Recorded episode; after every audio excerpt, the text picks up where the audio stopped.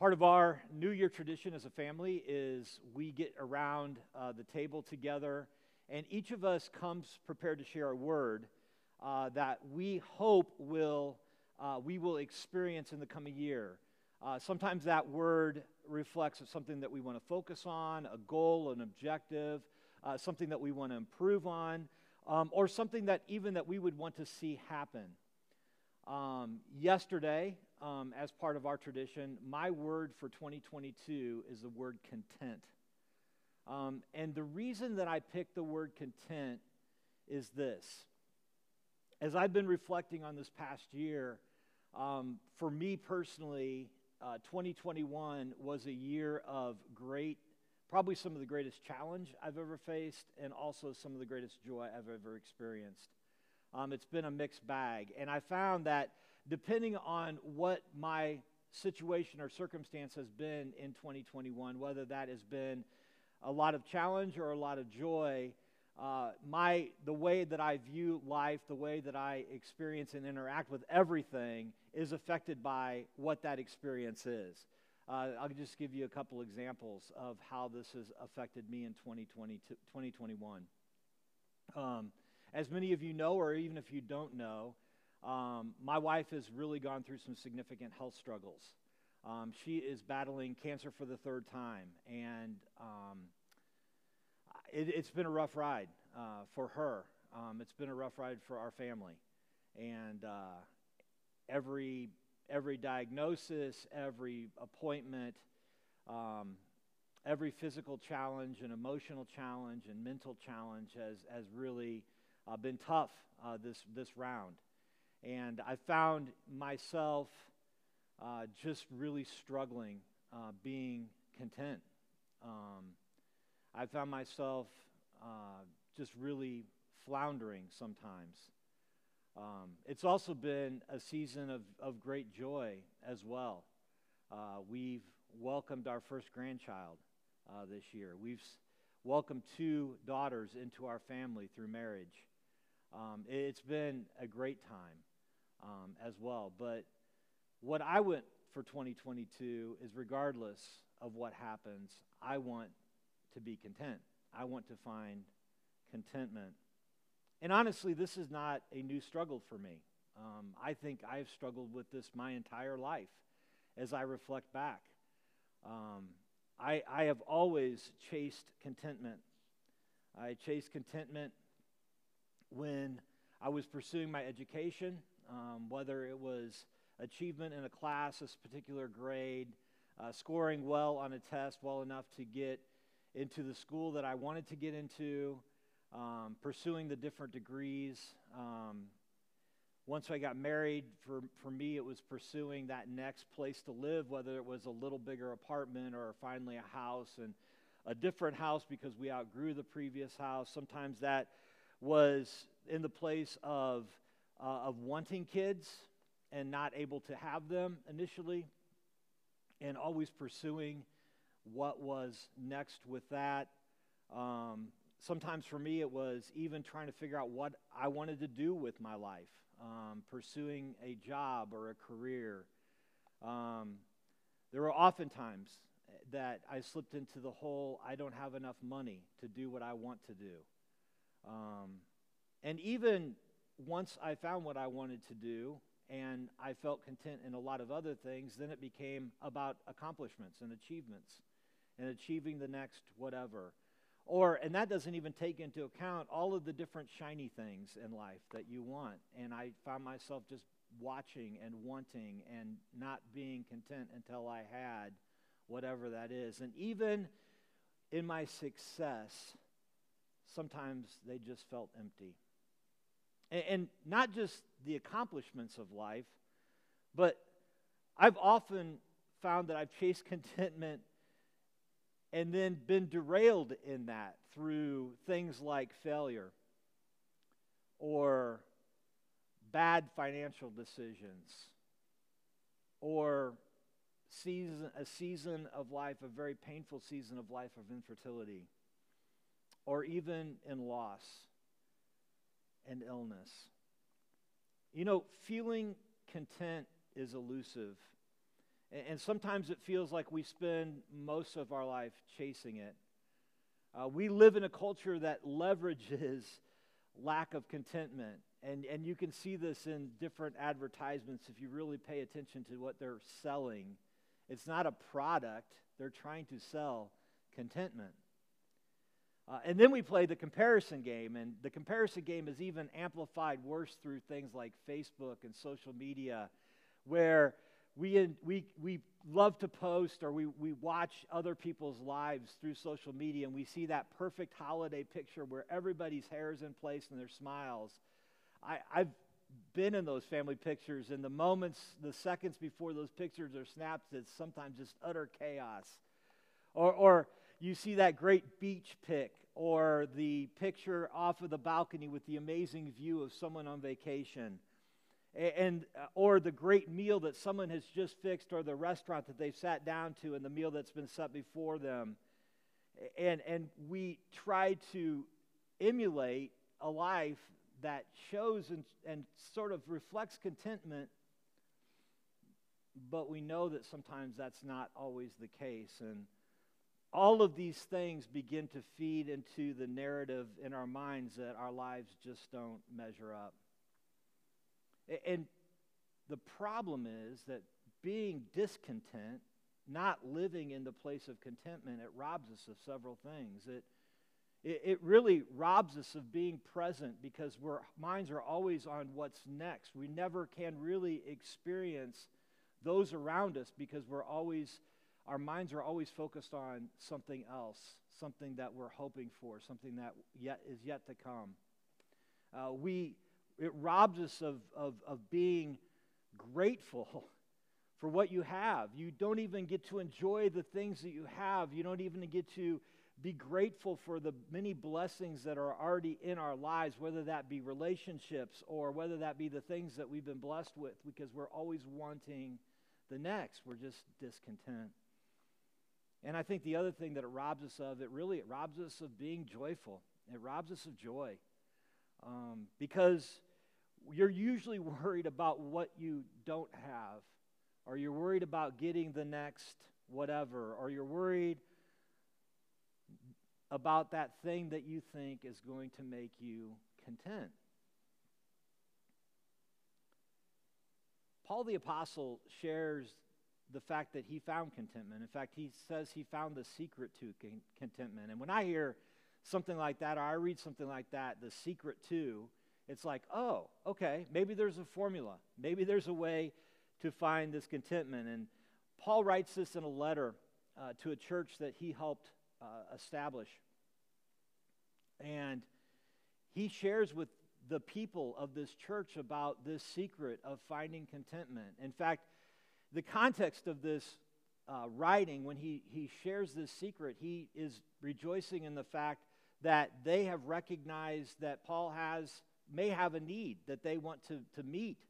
Um, we're not exactly sure what that need is, whether that's a financial need or, or what it is, but, but Paul, as he leads into this, he, he's talking about that. He says this I rejoice.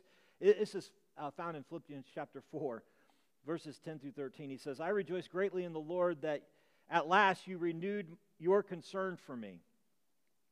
Indeed, you were concerned, but I had but you had no opportunity to show it. I, I'm not saying this because I am in need, for I have learned to be content, whatever the circumstances. I, I know what it is to be in need, and I know what it is to have plenty. And here's where he says it I have learned the secret of being content in any and every situation. Whether well fed or hungry, whether living in plenty or want. And here's what he says I can do all this through him who gives me strength. Now, I think it's, you, you can't like overlook the fact that Paul's not writing this on a beach in Maui with hashtag content. Uh, Paul is writing this from a Ro- Roman prison. And, and in the midst of being in a Roman prison, Paul pens these words. He writes these words that in all circumstance, even in the place that I'm at right now. What Paul says here is that our contentment is not found in what we have. Our contentment is not found in our circumstances. Our contentment is actually found in a person. It's in that last sentence he writes, I can do all this through him, him who gives me strength. And, and the him that Paul is referring to here is Jesus. And Paul is saying in this one sentence that our contentment is found through surrender to Jesus. Our contentment is found in our strength, in the strength of who Jesus is. Why Jesus? I think it's because of what he's done for us. He, he's given us everything that we need. Jesus has paid the price for our sin by dying on the cross. Jesus has given us the hope of a future life with him forever because of his resurrection from the dead. We don't have to fear death. He, he's given us everything. He's reestablished our relationship with God. He's given us that opportunity, and He's offered us offered all of this to us for free. That's amazing. And our contentment is found in what Jesus has done for us. And because of what Jesus has done for us, we know that we can trust him. we know that, that we can trust what he says is true. We know that we can trust him for everything in our life, and that's why we're able to surrender to Him. And, and surrender, really, what that means is it means that we release control to Him. we let Him control our lives. It, means that we listen to Him. And, and the way that I think that He speaks to us, He speaks to us through His Word. It's why we talk about reading His Word. It's not just a exercise that we go through to check a box it's because His Word speaks to us today. It gives us direction, it gives us guidance, it fills our spirits with hope and peace and love and joy, and it points us to the Father. That's how we listen to Him. That's how we get our guidances by reading Scripture. We also do this through prayer. And oftentimes we Prayer is a really confusing thing sometimes. We think that there's a formal way to do it, and really, prayer is like any conversation. Uh, and yet, it's not like any conversation because it's a conversation with God Himself.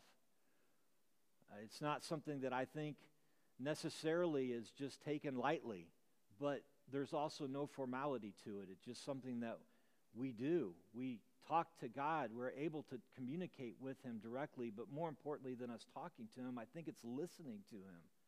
I think it's spending time in silence and really seeking Him and listening to Him. That's how we surrender, as we just begin to listen to what Jesus wants for our life. And secondly, what Paul talks about here in this passage is that it's in His strength that we find our contentment, that regardless of what we're going through, regardless of what storms that we encounter in life, regardless of our circumstances and our situation, he, He's in control and, and He is good and He is trustworthy. And we know that we can lean on Him in these times. Really, what this requires is our complete dependence on Him. We, we are, as a, as a group in our culture, we're so fiercely independent. And, and he wants us to be dependent on him. In, in another place that Paul writes in another letter in 2 Corinthians 12 9, he says, But he, Jesus, meaning Jesus, said to me, Paul, My grace is sufficient for you, and my power is made perfect in weakness. And what Paul is trying to say there is in our weakest moments, in the places that we have the most challenge in our life, that's where Jesus, that's where his power is made perfect in us. That's where he shines, is in our shortcomings and in our weaknesses and in our challenges. Jesus comes through and shines. And we need to recognize our inabilities and our limitations and our need for him. and that we can depend on Him. We can lean on Him for our strength, and we find our contentment in that fact. The reason I picked this as my word for 2022 is because I need to continue to surrender to Him. I need to continue to lean on His strength. Honestly, I'm not good at this. Even making the decision for this Sunday to have to go away from in person derailed me. It made me discontent because I love coming together on Sunday mornings. I love seeing people in person. And to have to decide to just do something virtually was really, really hard, and it derailed my contentment.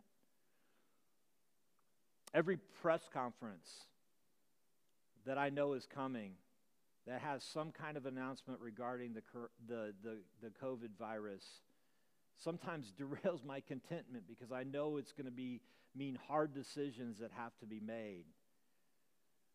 Potential further restrictions, potential conflict, and potential just robbing of momentum. Every doctor visit, every phone call, every email and conversation have that potential for me to derail my contentment. But I know I can trust him. He is good, and his ways are perfect. Would you join me this year on a journey towards contentment that can only be found in Jesus? Let's pray. Father, I just want to thank you for Jesus and thank you that our contentment is not based upon what we experience and it's not based upon our circumstances. It's based upon what you have already done for us through the person of Jesus. That we can trust you fully, that we can surrender our illusion of control to you. And Father, that we can lean on your strength. Father, I am so grateful for all that you have done for us. And I look forward to what you are going to do this next year. I know, Father, that you are in control. And Father, I just want to surrender my sense of control to you and just place it in your hands.